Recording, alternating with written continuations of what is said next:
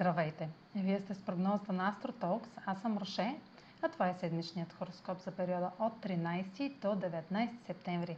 Ще започна с общите влияния за седмицата, след което ще продължа с тяхното отражение върху вашия асцендент и вашия зодиакален знак.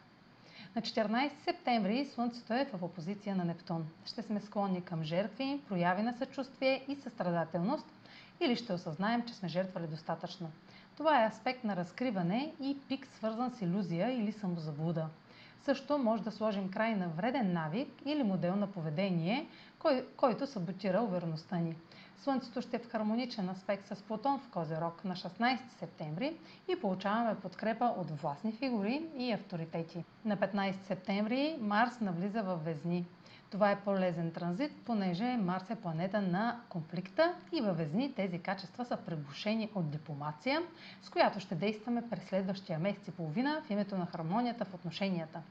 Марс ще направи същите хармонични аспекти с планетите в Водолей, както Венера и Меркурий в края на август и началото на септември, така че е време да използвате информацията и споделените нужди и да вложите енергията си в постигане на трайни, бизнес или лични ангажименти с другите. На 17 септември Венера е в квадрат с Сатурн във Водолей. Трудностите с партньор ще са повод за отчуждение или дистанциране. Тъй като познати правила или условия са на лице, желанието за повече свобода и промяна в отношенията, било то бизнес или лични, са неизбежни. Време е да направим конструктивна оценка на ресурсите и да продължим с най-необходимото или само с това, с което разполагаме. Границите около това, което искаме, ще бъдат очевидни. А сега проследете как ще се отразят тези енергийни влияния върху вашия седен и вашия зодиакален знак. Седмична прогноза за седен Водолей и за зодия Водолей. Слънцето попада във вашата сфера на споделените ресурси и в опозиция на Нептун изважда на повърхността конфликт между независимостта и споделянето. Дълговете, данъците, заемите, финансите на вашия партньор, интимността или психологични изследвания могат да достигнат до яснота. Области, в които сте подкопавали себе си, могат да бъдат разкрити, тъй като се освобождавате от това, което вече няма стойност. Аспектът към Плутон предлага задълбочен поглед върху това какво може да се коригира или подобри.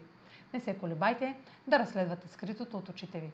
Марс навлиза в сферата на възможностите и активира потенциал в областта на пътуванията, образованието, правните въпроси или издателската дейност. Венера във вашата сфера на кариерата в квадрат с Сатурн във Водолей сочи граници около професионални отношения или желания.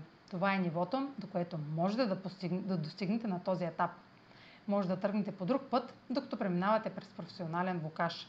Прегледът на текущите ви отговорности и правомощия е от съществено значение. Това е за тази седмица. Може да последвате канала ми в YouTube, за да не пропускате видеята, които правя, да ме слушате в Spotify, да ме последвате в Facebook, в Instagram, а за онлайн консултации с мен може да посетите сайта astrotalks.online, където ще намерите услугите, които предлагам, както и контакти за връзка с мен. Чао! Успешна седмица!